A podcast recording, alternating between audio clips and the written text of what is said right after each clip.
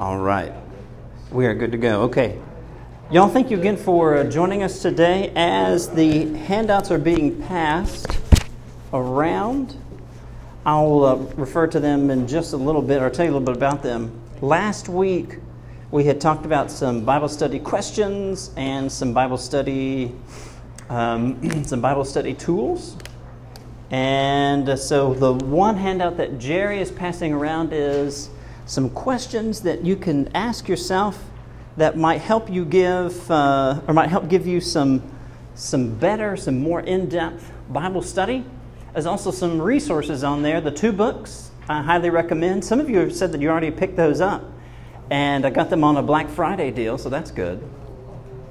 Those are Old Testament background commentary and New Testament background commentary. And then the website is bibleproject.com. They do a lot of great short animated videos that really helpfully explain big ideas. And they have different themes and things like that run through. And so that is what Jerry is passing around. What Linnea has passed around is, Carolina, did you get a handout? All right. Here you go. What Linnea passed around is actually what we're going to do today, because this class is titled Exploring Our Strange Bible. And I've been using this word strange simply to highlight that the Bible has some peculiarities in it, has some oddities in it, and it's helpful for us to know that. It's also helpful for us to be aware that sometimes people will challenge the Bible. And they'll say, well, did you know this, this, this, and this? I bet you didn't know that. It's like, well, actually, your Bible's not hiding any of that stuff from you. It just, you might not be aware. So, if everybody's got their multi-page handout, let's take a look at that one entitled, That's Not in My Bible, Why Our Bible Verses Are Sometimes Different. Some of you might have grown up using something like the King James Version of the Bible. Others of you might have grown up not reading the Bible. So the King James is not very familiar. It reminds you of high school Shakespeare, because they were written during the same time. So anyway, if you have an actual Bible with you, or a Bible app or actual Bible, turn to 1 Corinthians chapter 13. We're going to take a look at some things. And I would like some audience participation. So 1 Corinthians chapter 13, as you're turning there, Paul's letter to the Corinthians is the first one that we have. He refers to a previous letter in there. So this might not be the very first letter Paul ever wrote to the churches in Corinth, but this is the first one we have. Paul is responding to some questions they sent him. Beginning in chapter 7, he says, now concerning about the things you wrote. And so then chapter 7, chapter 8, chapter 11, chapters 12 through 14, go through all that. And then chapter 13, right, the famous chapter about love, is sandwiched in a discussion of spiritual gifts. So let's take a look. Can somebody read for us, please? Tell us what version you have, what translation you have, and read for us 1 Corinthians chapter 13, verse 3, just verse 3. Tell us what version you have and verse 3, and let's have a handful of folks do this. Jamie, yeah. I have the NIV right here. Okay. And if I give all I possess to the poor and give over my body to hardship, that I may boast, but do not have love, I gain nothing. Okay, that sounds like the new NIV, the one from 2011, I think. Somebody else. Yeah, Rory. I've got the New American Standard. Okay. And if I give all of my possessions to feed the poor, and if I surrender my body to be burned, but do not have love, I often gain nothing. Did y'all notice the difference there? Jamie said, give my body over so that I may boast. Rory said that I may be burned. Let's see. Adrian, you had your hand up too. Would you tell us what translation you have? I have the New Living Translation. Okay. If I gave everything I have to the poor and even sacrificed my body, I could boast about it. But if I didn't love others, I would have gained nothing. Right. In the New Living Translation, it did not mention anything about burning. It mentioned boasting. Yeah. Adrian. Our other Adrian. Yeah. I think this is the Contemporary English Version. Okay. It says, "What if I gave away all that I owned and let myself be burned alive? I would gain nothing unless I loved others." Okay. So we've got, out of the four that we've had, two mention boasting as a result of giving away everything. Two mention being burned as a result of giving away everything. Gavin, did you have your hand up? Yes, that's yeah. The one I always said, the ESV? No. Please take it away.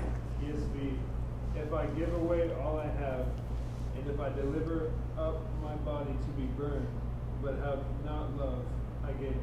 All right, it's another one for burned.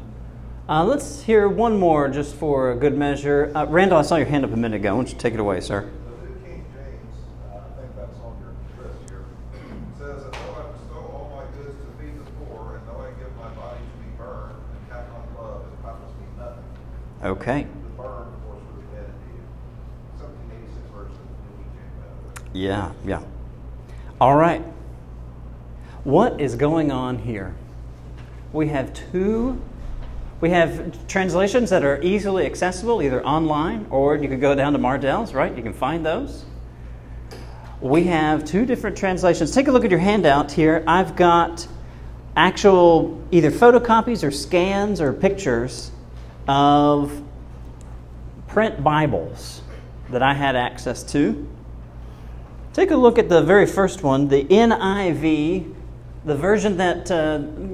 If you remember the NIV from 36, 37 years ago, right, the 1984 version, you can see here that it says very clearly in verse 3, "If I give all I possess to the poor and surrender my body to the flames, but have not love, I gain nothing."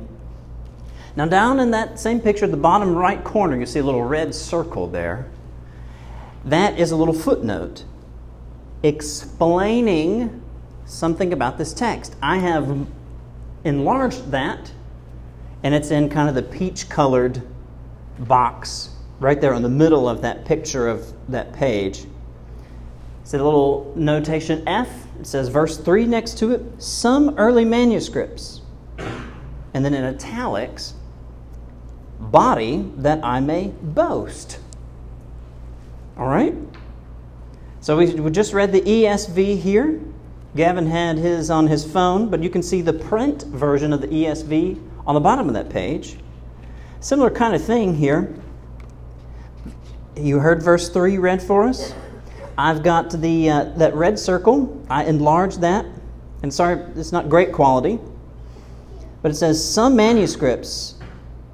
And then in italics, it has what it would read in some of these other manuscripts. "Deliver up my body to death," meaning the implied is death, "that I may boast." If you turn to page 2, we'll see some other things. And these are translations that are readily accessible, right? These are not fringe translations, right? This is not the KBV, okay, right? This is not the Kevin Burr version. Yeah. These are ones that you can find. I like that. Some of these, though... Oh, I'm sorry. I wanted to point out one more thing. Turn back to page 1. I'm sorry about that. Turn back to page 1. Apologies. Look at the top there. The two different readings represented in these English translations. The idea about burning is here in the King James Version, the New King James Version, the ESV, meaning the English Standard Version, the NASB, the New American Standard Bible, and the 1984 edition of the New International Version. All right, and so we saw a couple of those here. Now we can turn back to page 2. Take a look at the bullet point at the top of page 2, that open bullet point. some other, in pretty easily accessible Bible translations, instead of saying burn, they say boast. The New Revised Standard Version, that's the picture that I've got here below that, the Common English Bible, and the 2011 edition of the New International Version. Quick question. How many of y'all have noticed this before this morning? A couple of folks. Okay, a few folks. All right. So it's fair to say that this is new information to maybe several of us? All right. So here's probably what's going on. How did these different readings arise? Well,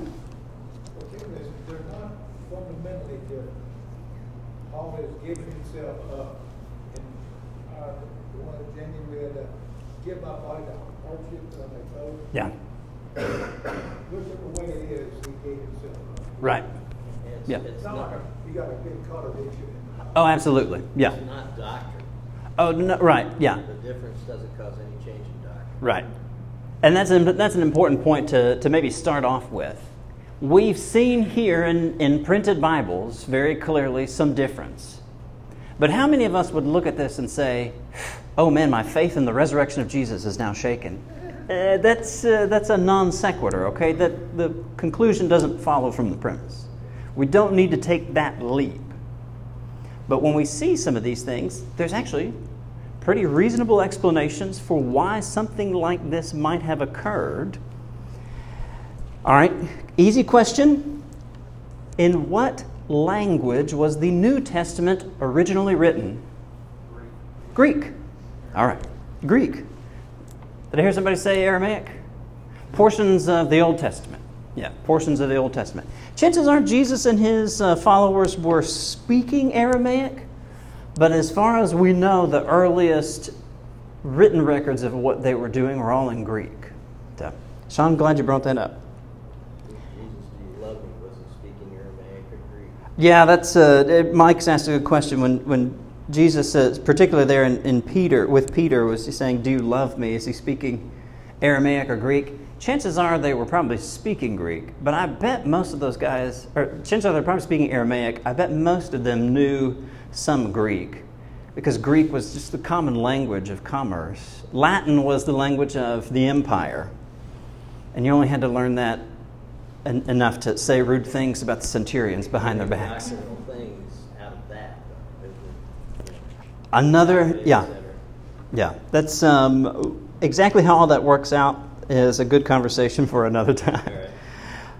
In Greek, so the language that this was originally written, there's only 2 letters difference between the word burn and boast, but they sound very similar. Okay, they sound very similar. For boast, it's kaukesomai. For burn, it's kauthesomai. Did you hear the difference there? Exactly. For boast, it's kaukesomai. And for burn, it's kauthesomai. That's it. Now, when you and I hear someone talking, chances are most of us think about, if we're really paying attention to what they're saying, or especially if we have the aids of like screens and stuff on the wall, right? We'll see those words. That spelling is standardized, despite some changes in pronunciation. We tend to think, when we think about words, it's not uncommon, at least for me, to think about how it's spelled. But in a culture where maybe 10% had any degree of literacy in terms of being able to write, very few being able to read, very few being able to write, chances are they're paying more attention to the sounds rather than thinking, okay, this letter shouldn't be a chi, it should be a theta or something like that. And so it's very easy for someone to just mishear. And as they're copying down what Paul wrote, if I'm reading it to you and you're writing it down so I can make a copy for my Christian friends in the next town over so they can have a copy of Paul's letter. That's a very simple accident to make. But here's something else, too. Remember last week, Mark's sermon, when he was talking about 2 Timothy, and he mentioned the Roman emperor who first started persecuting Christians. Does anybody remember his name, that Roman emperor? Nero. Emperor Nero, right? Paul has written 1 Corinthians a few years before that. And gradually 1 Corinthians began to be recognized as authoritative for churches. And so Christians in Corinth are making a copy of it, and they send it up north to Philippi. And they send it over to Athens, and they send it elsewhere. And as Christians are making copies of this, then begins this persecution in Rome. Christians are, what's happening to Christians? What is Nero doing to Christians? Burning them. He's burning them. And so while Paul is sitting here saying in his letter that he can give all of his possessions away, so he in order to boast about how great a thing he has done, right? That's hypothetical, okay? Paul's saying that if he can do that and boast about it, as Christians are reading this and they're seeing what's happening to their brothers and sisters in Nero, it begins to make sense that as some of them are reading this, they're thinking, oh, maybe Paul must have meant burned. Maybe Christians are being burned here. Maybe Paul meant burn, not boast. It's an easy typo, right? If you're handwriting, typo might not be the best word, but it makes sense. It's an easy way to see, oh, if Christians are in the process of being burned, well then yeah, I can see why some Christians are reading this and they might think, I don't, you know, maybe the guy who was writing this copy for me maybe he wasn't paying attention closely enough. Maybe he meant burned. But when Paul said, maybe Paul actually meant boast instead, and other Christians later thought, yeah, but look what happened to these Christians in Rome. Surely burned is what they meant here. Some of this is kind of new to us. But what I want you to see is on this handout, where I've given you scans or pictures of these texts, sure, there is a difference. Is this a major doctrinal difference, though? Is this something that you would look at and think the whole foundation of Christianity is turned upside down now? I would hope not. Actually, the point's the same either way. If yes. You give everything you have or be burned, but if you don't have love, you have nothing. Exactly. That the point's the same either way. Exactly. Mike's exactly right. The point is the same, ultimately. But I want you to be aware if somebody comes up to you and says, oh, you can't believe the Bible, it's got all these contradictions in it. Okay, buddy. Let's talk about what those contradictions are. The difference is minuscule. The point is still, like Mike said, about love. And whether you give all of your possessions away so you can boast about how generous you are, or whether you give your body away so that you end up being burned as a martyr. If you're burned as a martyr, but you don't have love for your brother and sister in Christ, it profits you nothing. If you give away millions of dollars to your brothers and sisters in Christ, but you don't have love for God, it profits you nothing. Paul's point is the same. All right? Let's move on to one that is a little bit weirder. If that one wasn't weird enough, that was just kind of a little taste. Turn to Mark chapter 16, please. Let's turn to Mark chapter 16. Again, your Bibles are not hiding anything from you, especially if you have a print Bible. If you have a print Bible that is a little bit newer than, say, King James or the New King James. Now take a look at your Bibles. For those of you who have phones, there might be some brackets around or something like that.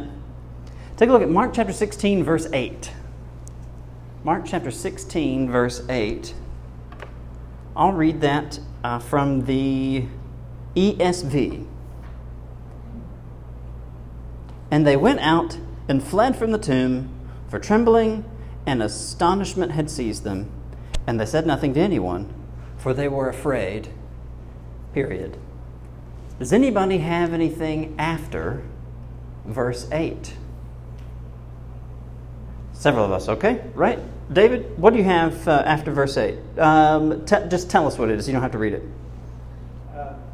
It's verses 9 through 20, and it's appearances of the risen Lord. Okay, yeah. And this is the Holman Christian Standard. Oh, okay. Do you have any note in there that says anything about verses 9 through 20? Yeah, it says that basically that earlier manuscripts did not include verses 9 through 20. Okay. Or so the words of 9 through 20 since on verses. Yeah, right. Yeah. That's right. Yeah. When David said the word manuscripts, when his Bible uses that term manuscript, that's a technical term for a handwritten document, right? Who invented the printing press? Gutenberg. Yeah. At least he's the guy that popularized it, right? That was not until 1,000+ years after this. So, of course, if you're a Christian in Corinth and you want to share one of Paul's letters that he wrote to your churches with the Christians up north of you in Philippi, how could y'all what would you have to do in order to each have a copy? You'd have to handwrite it out. You'd have to handwrite it out. And so the New Testament has an overwhelming number of these handwritten copies that far surpass anything else from the ancient world. All right, quick show of hands. Anybody heard of the Odyssey? Okay, right. The Iliad. Okay, yeah, a lot of us have heard of these classics from Homer and other folks. There are embarrassingly few handwritten copies of those from the ancient world, and they're hundreds of years removed from the time of the original writing.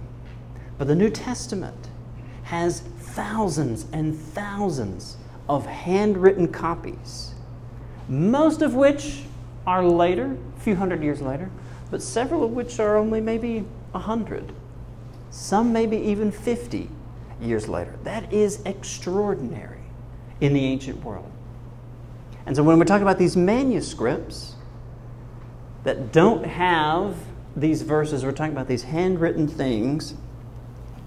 All right, take a look at this on your handout. Take a look at short and long endings of Mark. That second bullet point near the bottom. It says KJV and NKJV. Okay, so the King James Version and the New King James Versions, they include the long ending. And that's Mark chapter 16, verses 9 through 20. And I have for you here the King James Version, all the way to the end of page 2 here. So right down there to verse 20. And they went forth and preached everywhere. That's not a typo. That's how it is in the King James. Everywhere is now one word these days. But the Lord working with them and confirming the word with signs following. Amen. Period. That is how the Gospel of Mark ends in the King James Version and in the New King James Version. But flip over to page 3 of the handout. And We'll see a couple of things here. So I've got 2 pictures for you. I chose both of these Bibles because the New International Version and the New American Standard Bible are very different translations. They're very different. And they both give you these indications here in the text, right here in the middle of the columns. And I've circled them in red and I've enlarged them so you can see what's going on. Take a look at the top picture there. This is from the New International Version, the 1984 edition. The earliest manuscripts, meaning these handwritten copies, and some other ancient witnesses, meaning people who are talking about Scripture, do not have Mark 16:9-20. There it is, right there in the middle of the text. They're not trying to hide it from you. Take a look at the New American Standard, so the second picture on there. I've circled it in red. It's in the little center column there. But again, it's plain for you to see that in that enlarged peach-colored box. Verse 9, later MSS, all right, so that's abbreviation for manuscripts. Later manuscripts add verses 9-20. Okay? Turn with me to page 4 of the handout. And I've given you, not pictures, but the actual text of 3 more different Bible translations that include these footnotes after Mark chapter 16, verse 8. The New Revised Standard Version mentions, you can see it there, some of the most ancient authorities bring the book to a close at the end of verse 8. One authority concludes the book with the shorter ending. Here's a shorter ending. Some of you might have this printed like maybe under a heading that says something like Jesus appears to Mary Magdalene in your Bibles. And all that had been commanded them, they told briefly to those around Peter. And afterward, Jesus himself sent out through them from east to west the sacred and imperishable proclamation of eternal salvation. That's it. Short and sweet, little ending there to the Gospel of Mark. That's what they mean when they say the shorter ending here at the top bullet point on page 4 of the handout. Some include, so I'm on the middle line there, the shorter ending, and then continue with verses 9-20, and so on. You can see the second bullet point after chapter 16, verse 8, the English Standard Version. Some manuscripts end the book with 16:8. Others include verses 9-20 immediately after verse 8, and so on. The third bullet point. This is the 2011 edition of the New International Version. Again, they have this little note here. They're talking about how the Gospel of Mark ends in the earliest handwritten Greek copies that we have of the Gospel of Mark. Now this is really weird and potentially troubling to some folks because there's some things, there's a lot. This is not the difference of one word, right? This is several verses. But there are some specific things that are mentioned in Mark chapter 16, verses 9-20. I'm going to read those for you. I'll read from the ESV. Mark chapter 16, verses 9-20. I'll read these quickly. Now, when he rose early on the first day of the week, he appeared first to Mary Magdalene, from whom he had cast out 7 demons. She went and told those who had been with him as they mourned and wept. But when they heard that he was alive and he had been seen by her, they would not believe it. Verse 12. After these things, he appeared in another form to 2 of them as they were walking into the country. And they went back and told the rest, but they did not believe them. Verse 14. Afterward, he appeared to the 11 themselves as they were reclining at table. And he rebuked them for their unbelief and hardness of heart, because they had not believed those who saw him after he had risen. And he said to them, Go into all the world and proclaim the gospel to the whole creation. Whoever believes and is baptized will be saved, but whoever does not believe will be condemned. And these signs will accompany those who believe. In my name they will cast out demons. They will speak in new tongues. They will pick up serpents with their hands. And if they drink any deadly poison, it will not hurt them. They will lay their hands on the sick, and they will recover. Verse 19. So then the Lord Jesus, after he had spoken to them, was taken up into heaven and sat down at the right hand of God. And they went out and preached everywhere, while the Lord worked with them and confirmed the message by accompanying signs. Okay. We read that, think, yeah, that's familiar. Here's the thing. The best guess that a lot of New Testament teachers have, dedicated believers, is that the Gospel of Mark, take a look at Mark 16:8. The Gospel of Mark, if you were to end it at 16:8, that is a weird ending. All right? Look at this. I'll back up to verse 6. They see an angel, right? Okay, and the angel says to them, "Do not be alarmed, you seek Jesus of Nazareth, who was crucified. He is risen. He is not here. See the place where they laid him. But go, tell his disciples and Peter that he is going before you to Galilee. There you will see him, just as he told you." And they went out and fled from the tomb, for trembling and astonishment had seized them. And they said nothing to anyone, for they were afraid, period. End of the gospel. What? Does that seem like a weird place to end this to you? Obviously, they told somebody, right? Yeah. I mean, logically, right? Obviously, they told somebody. It's like they lost the page. Mike has brought up an interesting conjecture here, and I think it is plausible. Perhaps the original ending of the Gospel of Mark got lost early on. Because, man, this is a strange place to end it. Unless Mark has decided to end it on a cliffhanger with this notion that they didn't tell anyone because they were afraid. But what about you? That is also possible.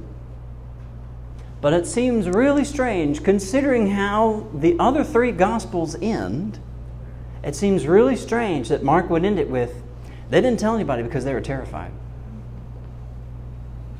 So, the best guess that I and others who have studied this a lot longer than I have is this. Chances are the original ending of the Gospel of Mark might have been lost.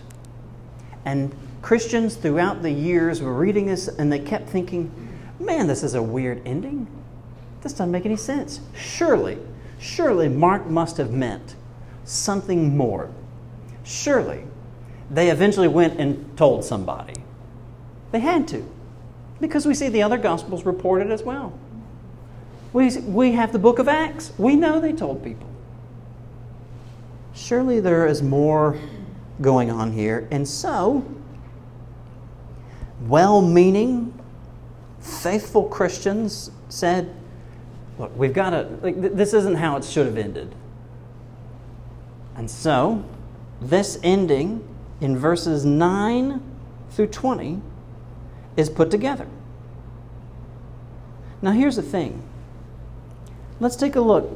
Page 4 on your handout. Right here in the middle of the page, the bullet point that says some specific things mentioned in Mark 16:9-20. Some of us might get, understandably, some of us might get a little antsy about, what do you mean? This isn't written by the evangelist Mark. What are you trying to tell me, Kevin? Well, I'm trying to tell you, you don't need to worry. Because like we saw with 1 Corinthians 13, verse 3, there's nothing in these verses that has anything to do with any major core doctrine of Christianity. Even in the stuff that we just read from Mark chapter 16, verses 6 and so, it says very clearly, right? Jesus is risen. Take a look at this bullet point here on page 4. Some specific things mentioned in Mark 16:9-20. There's nothing in these verses, except maybe one little thing, that we can't find anywhere else in Scripture. Verses 9 through 14, okay, that first open bullet point there. Resurrection appearances, like what we see in Matthew, Luke, and John. Yeah? This stuff that Mark may not have written himself, but that faithful Christians looked at and thought, this belongs here, this is the proper way to end a gospel? Well, we see all these resurrection appearances. Okay, quick question. Jesus encounters two people on the road to Emmaus. What gospel does that come from? I'm hearing a couple of people say something that sounds like, no. If you're going to sin, sin boldly. Okay. What do you think? Luke? I heard Luke? Okay. Luke is correct. Take a look at Mark 16:12-13. The heading, read, Jesus appears to two disciples who are on the road walking into the country. I can't help but wonder if the Christians who put this together knew this story from Luke and shrank it and summarized it. Two random guys walking into the country. Emmaus is not a big town, okay? Emmaus is a village. They're walking out into the country. They're leaving the big city of Jerusalem. They're walking out into the country. I wouldn't be surprised if, again, the faithful Christians who were putting this together thought, yeah, that was really important. We need to include that. Take a look back at the handout, page 4, that second open bullet point there in the middle of the page. In verse 15, we've got a beautiful statement. Go and preach the gospel unto the whole world. That's the Great Commission, just like we have in Matthew chapter 28. Verse 16, there's a mention of belief and baptism. Well, guys, guess what? The New Testament's pretty clear about belief and baptism, and we don't have to go to Mark 16:16 to find it. Acts 2:38, Romans chapter 6. Paul mentions it elsewhere. Verses 17 and 18. There's all kinds of various signs accompanying the spread of the gospel. There's exorcisms. Acts chapter 16, verses 16 through 18. Clear example of Paul casting out a spirit of divination from a young girl. Speaking in tongues. Well, Acts chapter 2, verse 4. Very clear example. We see early Christians doing this. Paul also mentions tongue speaking in 1 Corinthians 12 and 14. Mark 16, 17, and 18 mention that. This weird issue about snakes, they'll pick up serpents with their hands, Mark 16, 18. Paul doesn't really pick up the snake with his hand in Acts 28, but he's reaching for firewood, and this viper comes up and gets him. And it's really funny to hear the crowd's reaction, because they're like, oh, this guy thought he escaped justice, but it got him. The snake got him. Justice has been served. And they watch, and they wait for Paul to die. Well, he doesn't die. And so then they conclude the opposite. This guy's not a murderer. This guy must be a god. Right? This is the mindset of pagans. All right? There's nothing else in the New Testament about picking up snakes, okay? Sorry if you have Appalachian roots. Okay, this is not for you. There's this weird thing about drinking poison. You know, if any of you are really interested in that, you could try some really weak coffee, I guess. But there's nothing in the New Testament about Christians knowingly drinking poison. All right, so that's kind of strange. But look at the last thing mentioned here, that little square bullet point, healing. Well, there's multiple occurrences in Acts. Verse 19, Jesus' ascension, like in Matthew, Luke, and John. Verse 20, all this stuff where they go out and preach everywhere. Yeah, that's the whole book of Acts. So what does Mark chapter 16, verses 9 through 20 actually say? Other than drinking poison, these verses that might not have been original, they don't say anything you can't find elsewhere in the New Testament. And so if this discussion of these verses maybe not being the original ending of the Gospel of Mark if that kind of weirds you out, let me encourage you with this. There's nothing in here that isn't found in the New Testament except for that weird bit about poison. And really, is poison, drinking poison, is that a central tenet of Christianity? Absolutely not. Tony, yes, sir. I was going to say, in Psalms 12:7, it's alluded to the fact that God has the power to preserve His word, and it may not be historically found, but there may be, possibly, maybe a document that we are not aware of historically, and can see that was included in here from a manuscript, or two, or whatever. Yeah. And you know, everything can't be always explained. Right. And that way, I don't, like you said, we don't really need the whole book of Acts talks about baptism and faith and everything. But at the same time, it is kind of strange that that much of the passage would be made up. Right. You know, I mean, just throwing it in there, you know, Matthew 28, things like that, which the Great Commission, I believe, is here and there, from Mark and from Matthew. But, you know, God has the power to preserve His word. Yeah. He can use anybody to preserve His word. Even in, you know, faithful people, anybody to keep His word intact. So, kind of without that. Yeah. If the Gospel of Mark didn't really end at verse 8, but the original ending was lost, people still faithfully carried on the story. People still faithfully carried on the story. Faithful Christians carried on the story, and they were looking elsewhere. But it is very possible that Christians who heard Mark and heard Peter, they were aware of how that story ended. Yeah. Randall, I think you've got our last comment here, and then we'll wrap up. Oh, okay. So make it count.